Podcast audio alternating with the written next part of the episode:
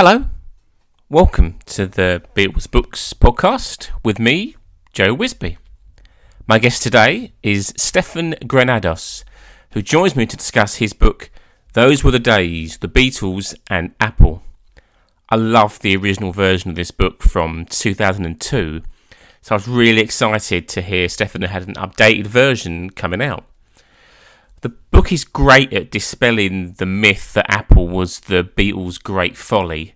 It looks at the varied and successful careers on Apple of James Taylor, Badfinger, Mary Hopkin, among many others, and it demonstrates how Apple, now of course a multi million pound business, carefully cultivated the Beatles brand and ended up becoming basically what the Beatles envisioned all those years ago. Well, Stefan Granados, hello, welcome to the Beatles Books podcast. How do we find you? How are you? Joe, doing great. Uh, really looking forward to this. I've listened to a bunch of your podcasts, and they're always really interesting. And uh, look forward to speaking to myself. That's very kind of you to say. Um, so we're here to talk about those were the days, the Beatles and Apple, uh, the the new 2.0 version, as it as it's known. Um, if we can go back initially to the original version of this book, which was published approaching 20 years ago now, uh, 2002. What was it that attracted you all that all those years ago to the story of the Apple kind of empire? Well, I think like so many of the people who are interested in the Apple piece, they all come into it as Beatle fans. And I, I started buying Beatle records in the the mid '80s in, in you know high school, and I quickly uh, ran through the Beatle albums and the solo albums, and I you know, heard something in a record shop and I said, that sounds really Beatley. And it was, it was the Magic Christian album. And there was the Apple behind it. And I said, well, this is the Beatles thing. And I, I purchased it. And that was the first one. And in America at the time, in the late 80s, mid 80s, um, you know, there were cutouts. The whole Apple catalog, for the most part, you can get for a dollar or two in, in the cutout bins, except for Straight Up and I think the James Taylor album. And I enjoyed it, but you know, as, as time moved on, I, I became involved in, in different kind of music and uh, didn't really give too much thought to my Beatle collection until around the early 90s when Apple started doing those reissues. Mm. And I rediscovered it, and you know, with the liner notes and the additional material, I was like, wow, this really was a, a great time and some great music. And I wanted to learn more about it. And occasionally, record collector or someone would do, Andy Davis would do a nice article, or Pete Doggett but I was looking for a book, and I had the Richard DiLello book, but that was more of a personal memoir, incredibly accurate personal memoir. Um, I'm shocked about how accurate some of those little weird tossed off details are as I've gone through mine, but there was no book on Apple Records. Um, and I looked, you know, high and low. And this is sort of pre-internet, so you couldn't really. There wasn't an Amazon UK to search or Amazon. I, I, was in New York City, and there were a lot of bookshops, and there was nothing. So I said, well, well maybe I should write one myself. And uh, a little ambitious. I, I had done some writing in college and a couple of uh, you know articles for New York City newspapers, but I'd never done a long form book. But I was working in music publishing, uh, so I had a lot of access to databases such as they were, more like file.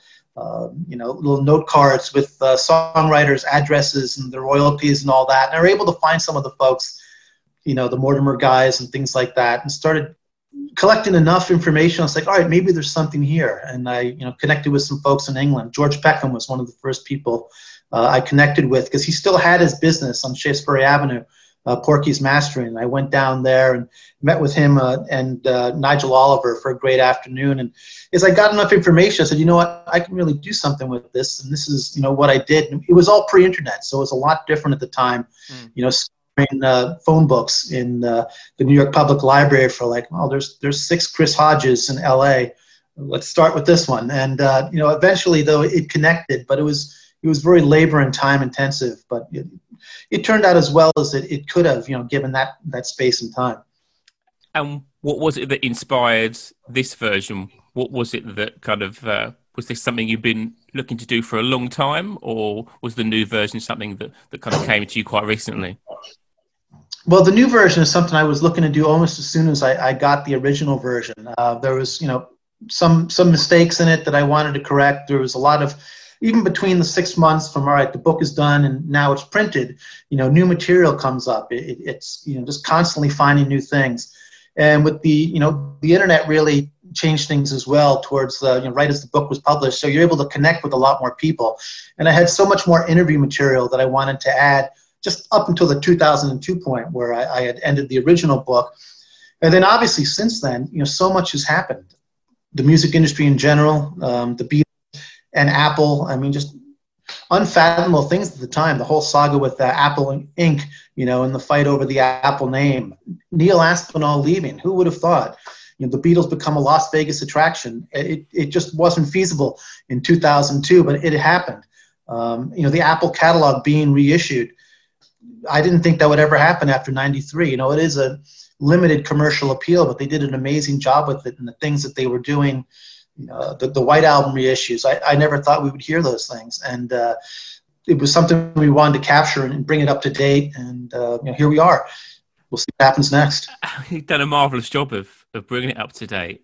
Something that I'm always interested in is, is kind of personalities uh, in the Beatles story and around the Beatles. Um, you spoke to so many people associated with Apple for, for both versions of the book, staff, artists, etc did they all have kind of similar memories of either being on Apple or or working for Apple?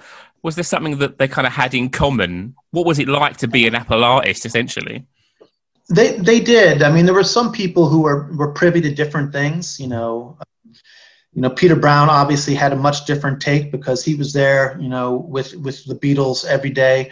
Um, and he wasn't, you know, too much involved with the artist side. Um, you know, the artists had a, a pretty similar uh, feel for, for what Apple was. Uh, they were incredibly grateful to be associated. Most of them, you know, felt that they got a very fair shake. Employees, it was a mixed bag. You know, some people were overwhelmed by it. Others were just another day at the office. Uh, but they, they got it. It was, it was sort of historical. They, they were proud to be associated with, you know, putting out Beatle records and Badfinger records and what have you. And, and most of them were fairly consistent with their experiences. I mean, there were some, one of the things I tried to capture, you know, it is office with, you know, 40 or 50 people, and people don't always get along. You know, there was one employee that people were just merciless with, like almost everyone, and I had to cut so much out.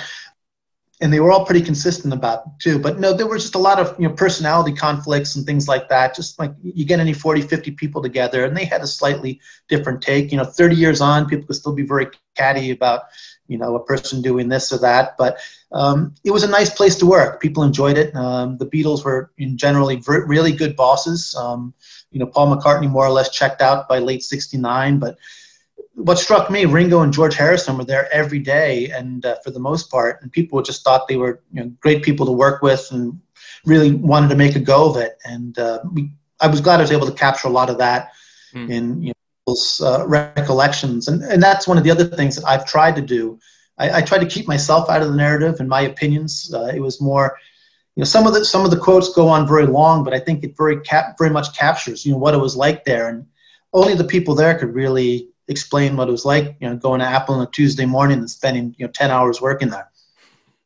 Uh, so going back to the uh, the kind of start of the Apple story, um, obviously we know that Apple did exist before 1968 in in various different different forms. But that was when, as far as I can understand, Apple kind of really expanded.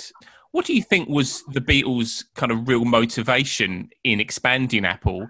Do you think that their intentions were as seemingly honourable uh, as John and Paul kind of suggested at that famous press conference? You know, you won't have to go down on your knees anymore, or, or do you think there was this was more of a commercial decision to really expand Apple?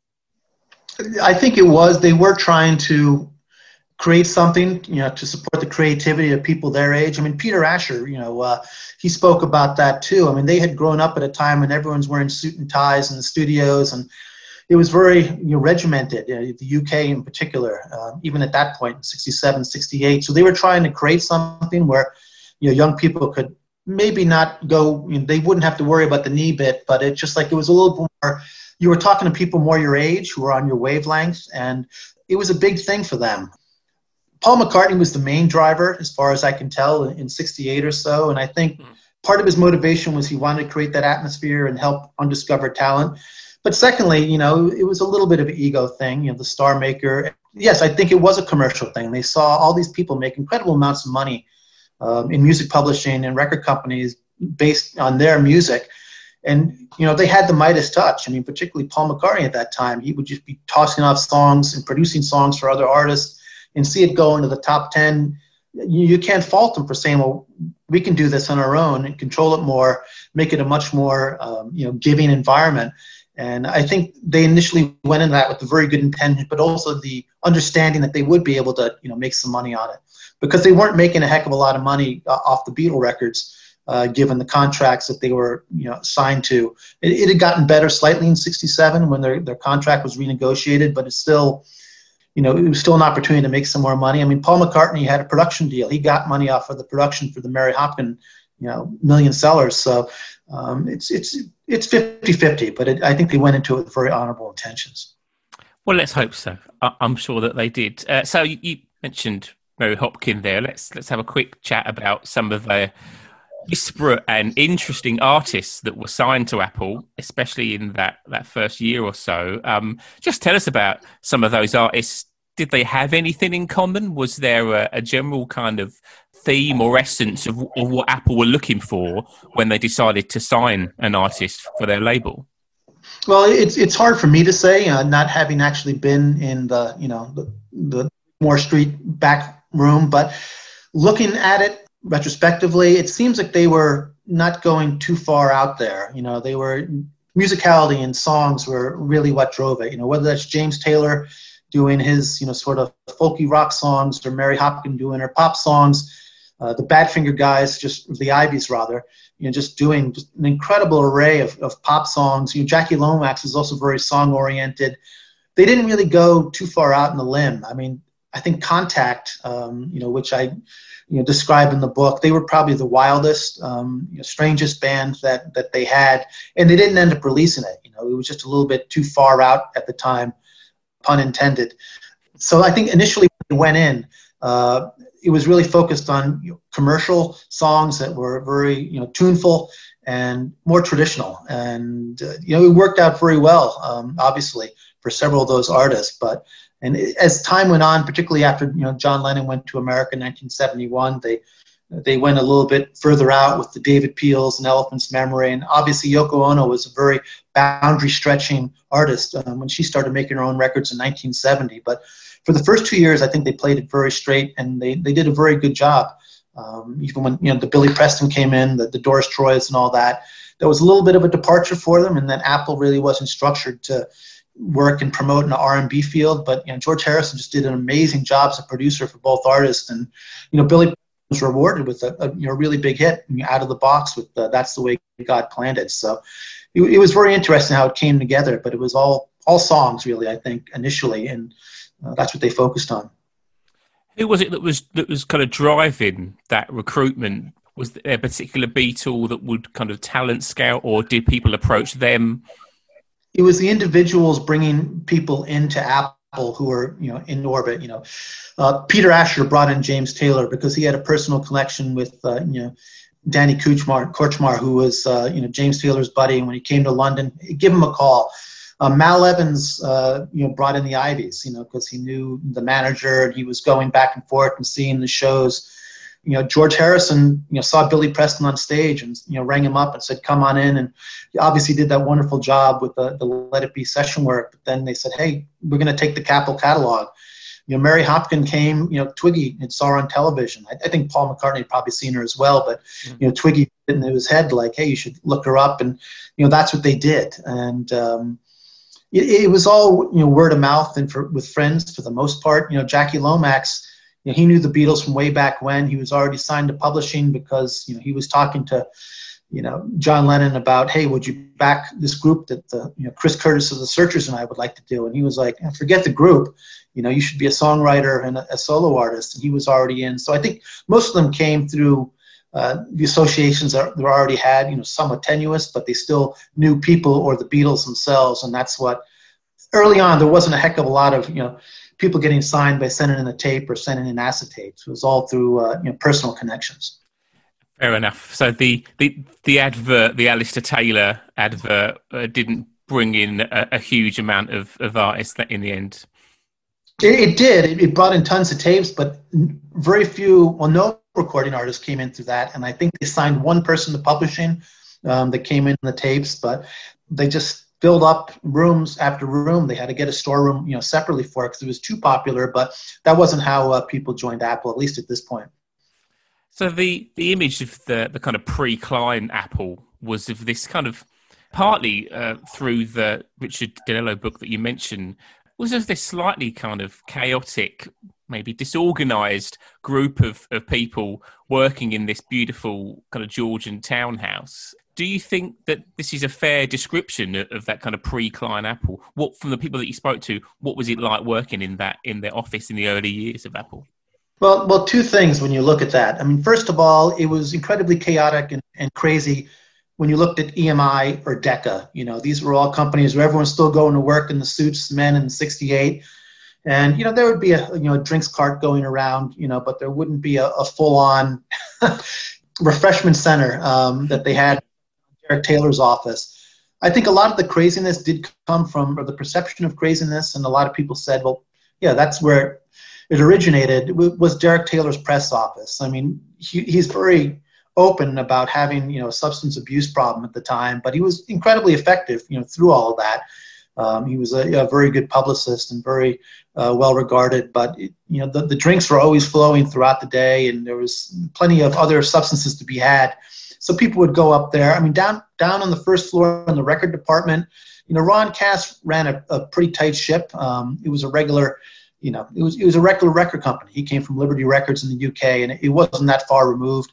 But if if someone wanted to unwind or whatever, just up a up a flight of stairs, two flights of stairs, and there was Derek's office, and there was a lot of oddness going on there. Whether that's you know bringing the famous donkey in through the office to you know give as a gift to Derek Taylor, and you know the Hell's Angels coming, you know that wouldn't happen at EMI. They would not have gotten past security. Um, Emily's family hanging out there for a week uh, waiting to talk to John Lennon. You know, that wouldn't happen. And uh, at another company, and they meant well. They really, for the first couple years, they were trying to deliver on that promise. If you have a good idea, you know, come to us and we'll talk to you about it. And there were a lot of unstable people who thought they would had this great idea to do this or that, and they would get an audience, typically with Derek Taylor, but you know, some sometimes another a Beatle or another uh, person in, in the management uh, they tried to honor that, and it, got a little out of hand at times, and they had to call Jimmy the doorman to escort the person out. So I, I, think it was it was more in comparison to other you know music businesses at the time.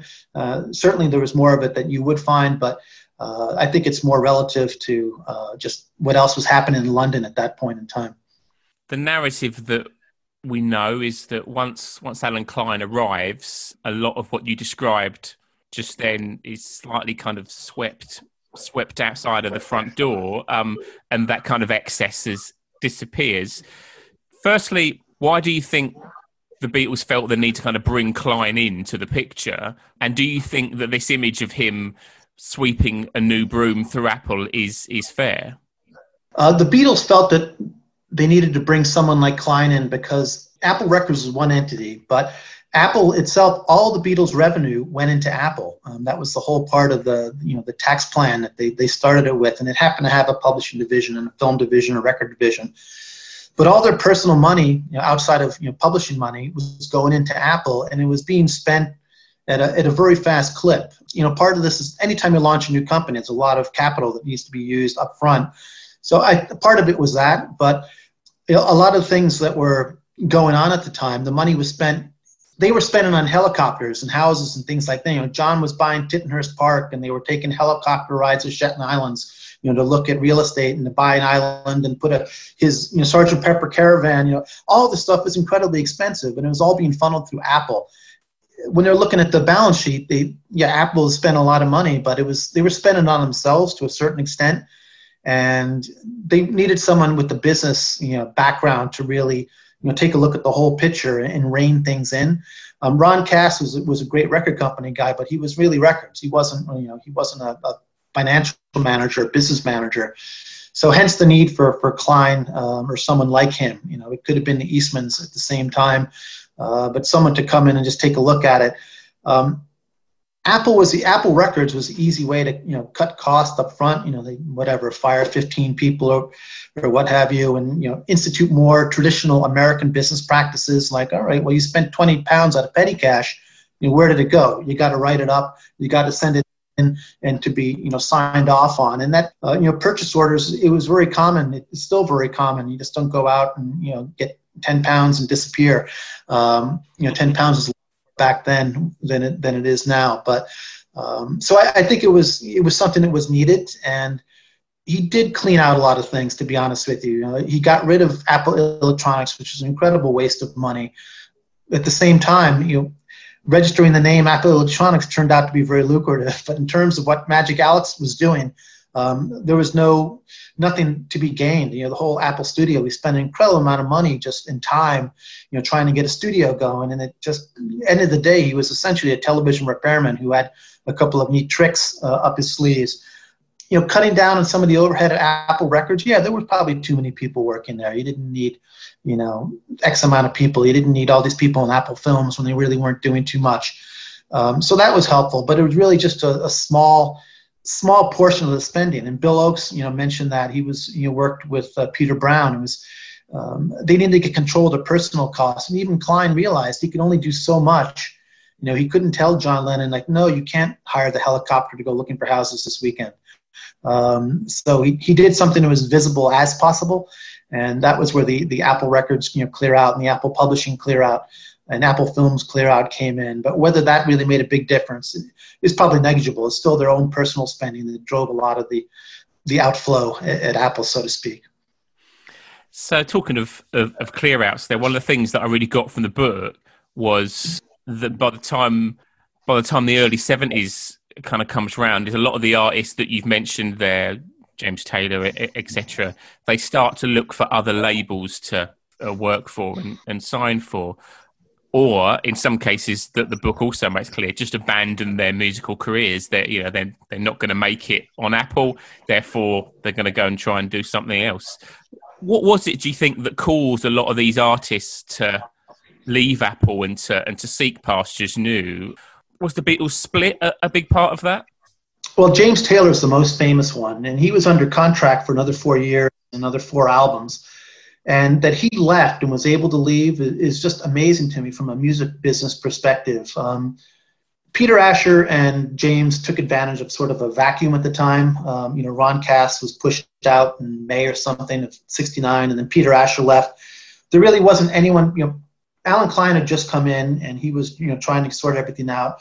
Um, Al Steckler, who did an amazing job out of New York to run the record label, really hadn't been in place yet.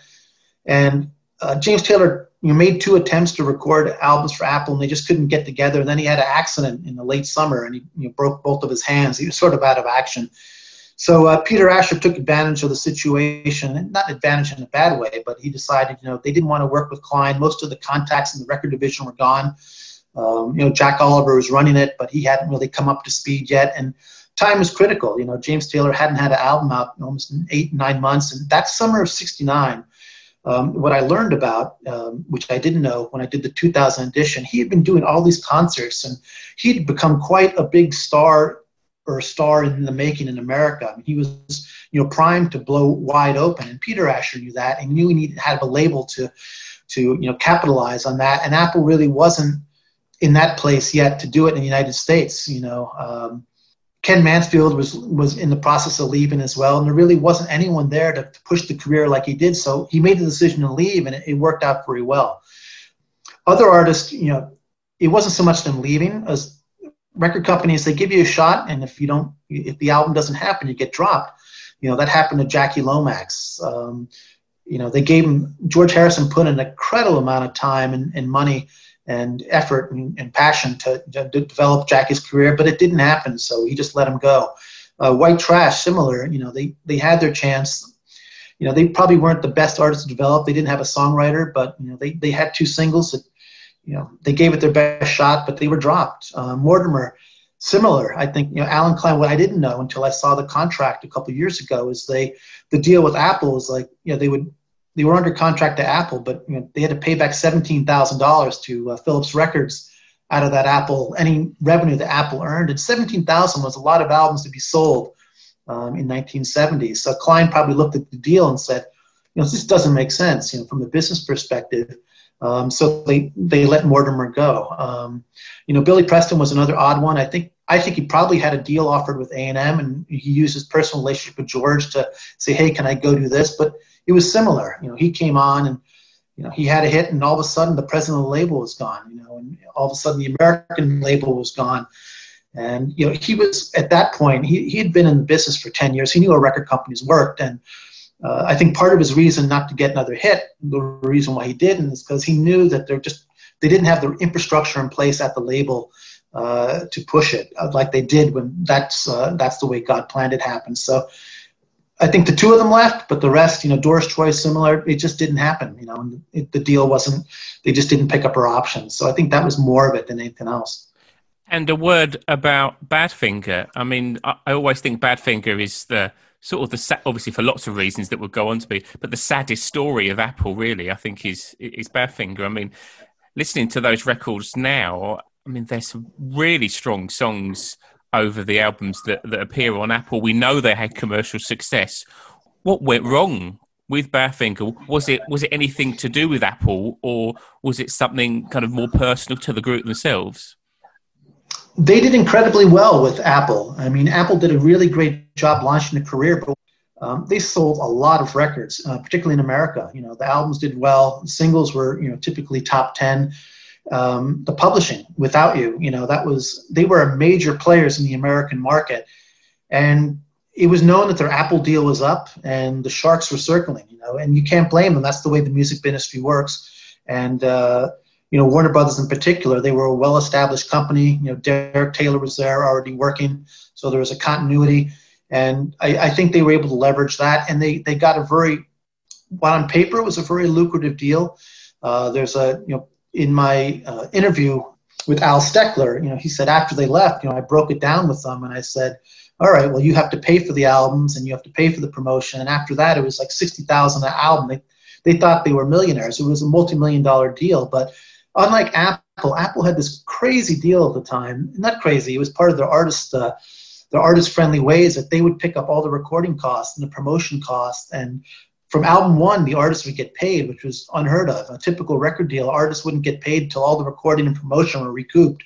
Mm. You know, all that that took you from uh, the airport to uh, the office, that, that that's all charged against the artist. And you know, Apple didn't have a, a the royalty rate was modest for the time, but their the way they structured the deal in terms of expenses was incredibly fair to the artists in Badfinger's case, they assumed that they were going to just re-sign with Apple. Um, they were happy with Apple. Apple did a great job with them. Uh, but it was their business manager, their American business manager, Stan Polley. He was looking for the money, the advance, because he would get, you know, whatever, 20% off of that right off the top. And there was no shortage of people offering who wanted to offer uh, Badfinger a deal. So I think there was a little bit of a surprise when they were told that, hey, you've just been signed to Warner Brothers, sign these papers. Uh, at the same time, though, you know, it was a two million dollar deal, so they couldn't quibble with that. I mean, they hadn't made a heck of a lot of money then at that point because it, it, takes a while for record royalties to catch up, and they they were paying off their expenses, you know, their their their trucks and everything like that that they were using in the UK. But yeah, I, I think they were a little surprised that they didn't re-sign with Apple, but I, I think they were very happy with the company. But uh, Tony King, who was the Apple A&R man at the time, I think captured it when he said, you know, someone weighs a $2 million check in your face, well, off you go then and and that's what happened.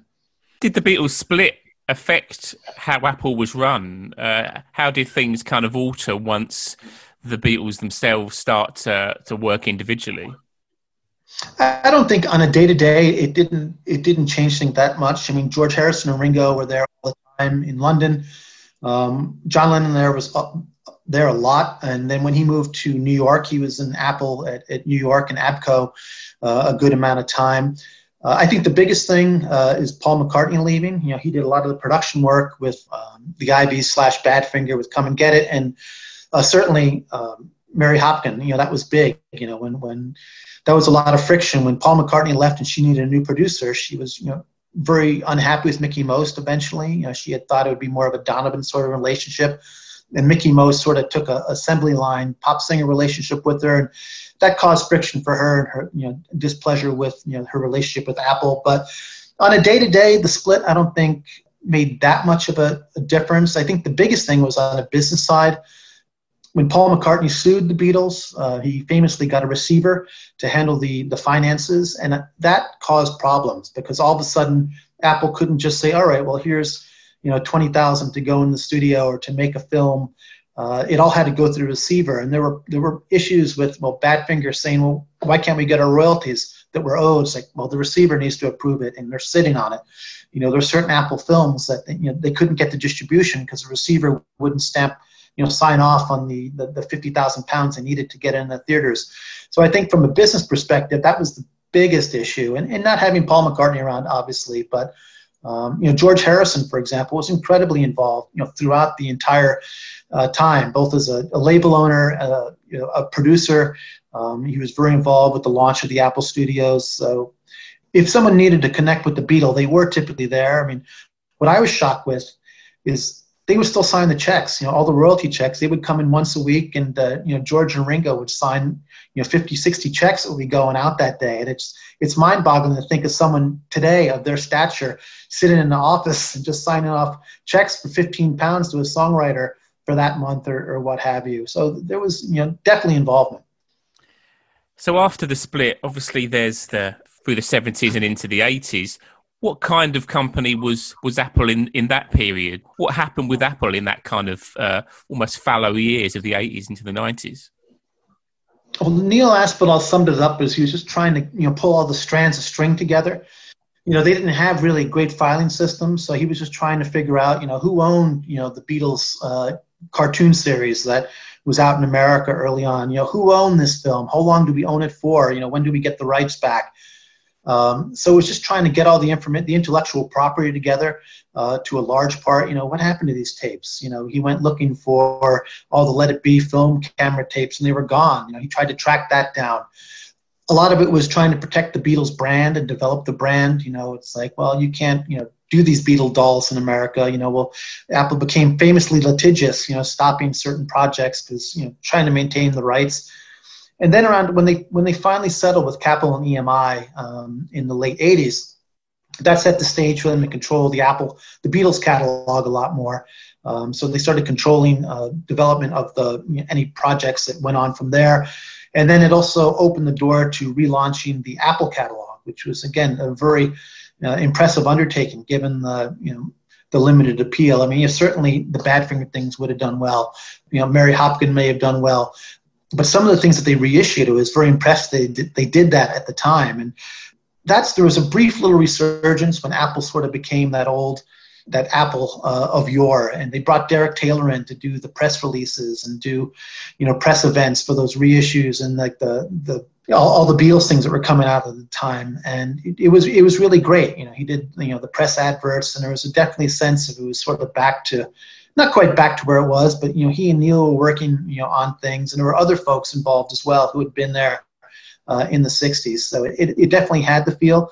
And unfortunately, when Derek uh, passed away um, in, in, the mid '90s, it changed. It changed again, and it became more traditional. And Neil just sort of you know, focused on, you know, getting product out the door. You know, whether that was one, which was just remarkable, you know, happening. Who would have thought that an album of all these you know, Beatle tracks that that everyone had, you know, in so many different variations, would become whatever a twenty million dollar selling album and CD, and it, it reestablished the Beatles with a new generation to a certain extent, and it, it again set the stage for Apple to do some really exciting things because people realized the potency of the Beatles brand and the music. It was still very powerful, and um, you know, it, it, love kicked off then, and there was just a whole bunch that went on. But starting around 2000 or so, Apple became more of a rights management company, and they were really focused on the, the Beatle pieces and developing Beatle projects, and uh, just really defining, you know, maximizing use of, of the the catalog that they had on hand. And I think that's what they've done, you know, throughout, you know, through today.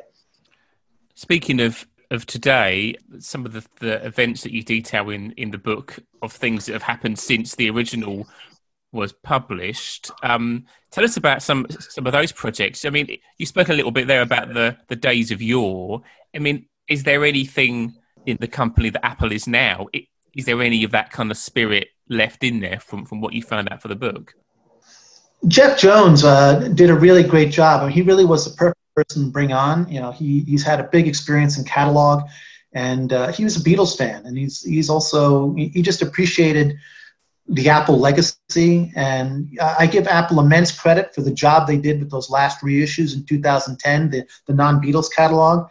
Um, you know, whether it's pulling together the box set or they did a you know a T-shirt and box in America, all those CDs they were very focused on doing as best they could. And Jeff Jones knew that, you know, we got to bring things out of they they went even deeper into the archive to find unreleased tracks that weren't on the previous editions. Um, the sound restoration that they did, they, they brought in the same guys as the Beatles. It was it was night and day compared to the original ones. Um, you know, the film, the uh, image archive, they, they put a lot of new pictures, so they knew what would get people enticed to buy it again and hopefully open it up to a, to a wider audience. And one of the things that was very impressive that I found is they really tried to honor the artist friendly ethos of the original label. Like, take for instance the James Taylor stuff.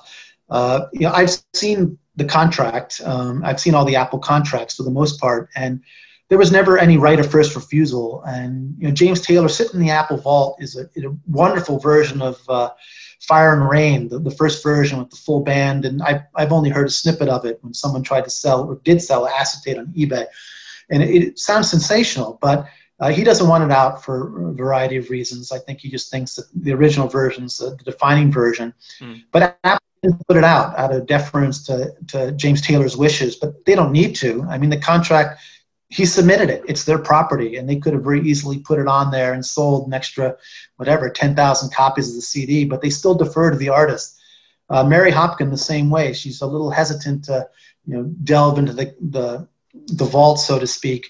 There, there's a lot of Mary Hopkin material in the, the Apple Vault that wasn't used.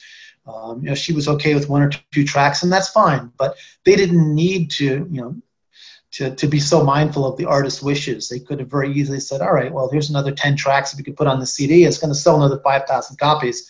But out of the old, or in keeping with the old uh, artist friendly spirit of the company, they didn't do that. Um, when they did the reissues too, they were very conscious about trying to bring in the artist uh, to help promote it.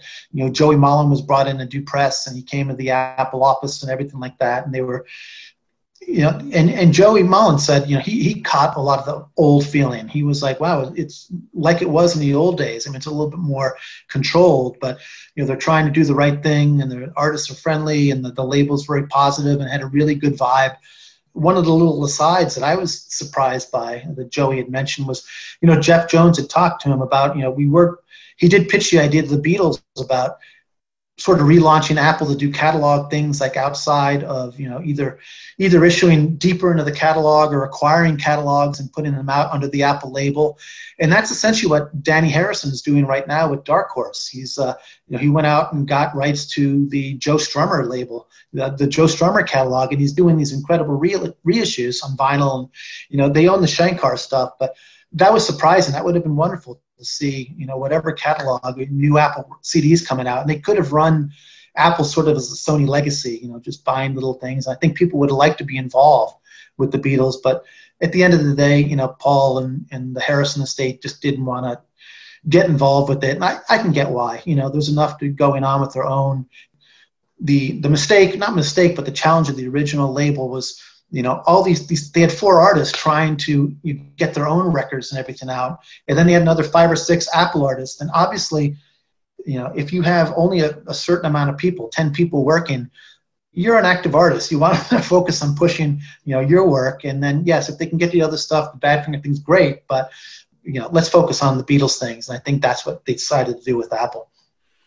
So just to conclude our our chat stefan what are your kind of hopes, or if you've got any insight about what's next for Apple? Um, is there anything that you personally would like to see them do? What what kind of direction do you think they'll go with Beatle releases? Do you think we'll we'll see things like Star Club or Hollywood Bowl or, or, or anything like that? Is there another area for Apple artists you think that they could maybe go down in the future? Well, that's sort of how I end the book. Um, really, one of the last paragraphs is, you know, the future of Apple. What happens? Anybody knows, because really, this the Let It Be is the last 50th anniversary, and it's the last album. I, I think we're going to see an incredible, incredible get back in between the movie and the you know, the CDs and records that come out. Hopefully, a restored version of the original Let It Be. I would be surprised if they didn't put that out, you know, along with the the new version. But after that, they're, they're, sort of out of catalog to release. I mean, could they go back? I mean, Revolver probably deserves a, a, a, Giles Martin remix, and there's a little bit, you know, they can put in some other stuff, but there's there's not a heck of a lot that they haven't done already. So Um, I would love to see, you know, a, a, a, new and improved Star Club. I mean, the the technology. I think they can restore those to a much higher grade than they could even, you know, 10 years ago. Um, the Decca audition tapes. I'm surprised that that hadn't come out yet. So there there is material there, and they're moving at a furious clip. You know, not not to be on a glum note, uh, grim note, but you know, Paul McCartney and Ringo are getting up there. There will come a day when they're not going to be creating new material or be available to to promote things. Um, that's that's life. You know, it is just it's just numbers. So I think they're trying to get a lot of stuff. Well, uh, the two of them are healthy and happy and can actually contribute a lot to both the development and the promotion of the project. So hopefully, we're going to see a couple of those things happen in the next couple of years. Then I think a lot of it's going to be rights management. You know, right now we don't know how streaming is going to really develop um, you know with the royalty structures and things like that um, the sirius radio um, they've actually launched an apple show you know for an apple jam for apple artists which is pleasantly surprising.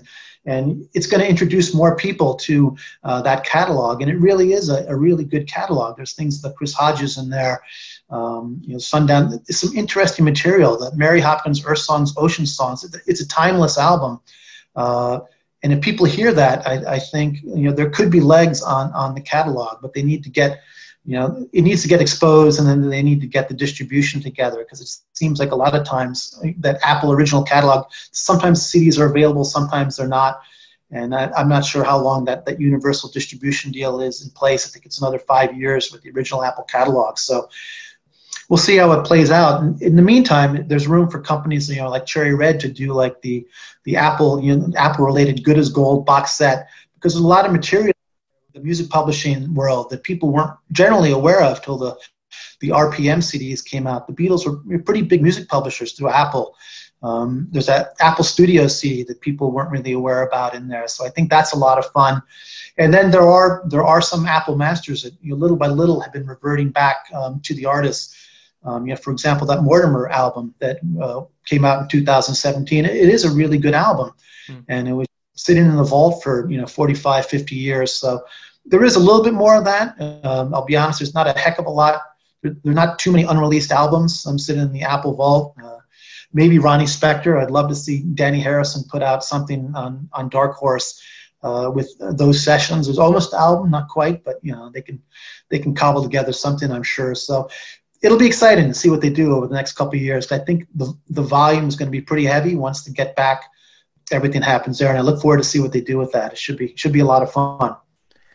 It certainly should be, and uh, a much needed dose of fun after the the year that or so that the, absolutely the planet's had. Um, well, Stefan, this has been a really really fascinating uh, conversation. Uh, so I, I, thank you for your time. Those were the days. The Beatles and Apple uh, version 2.0 is a really eye opening read.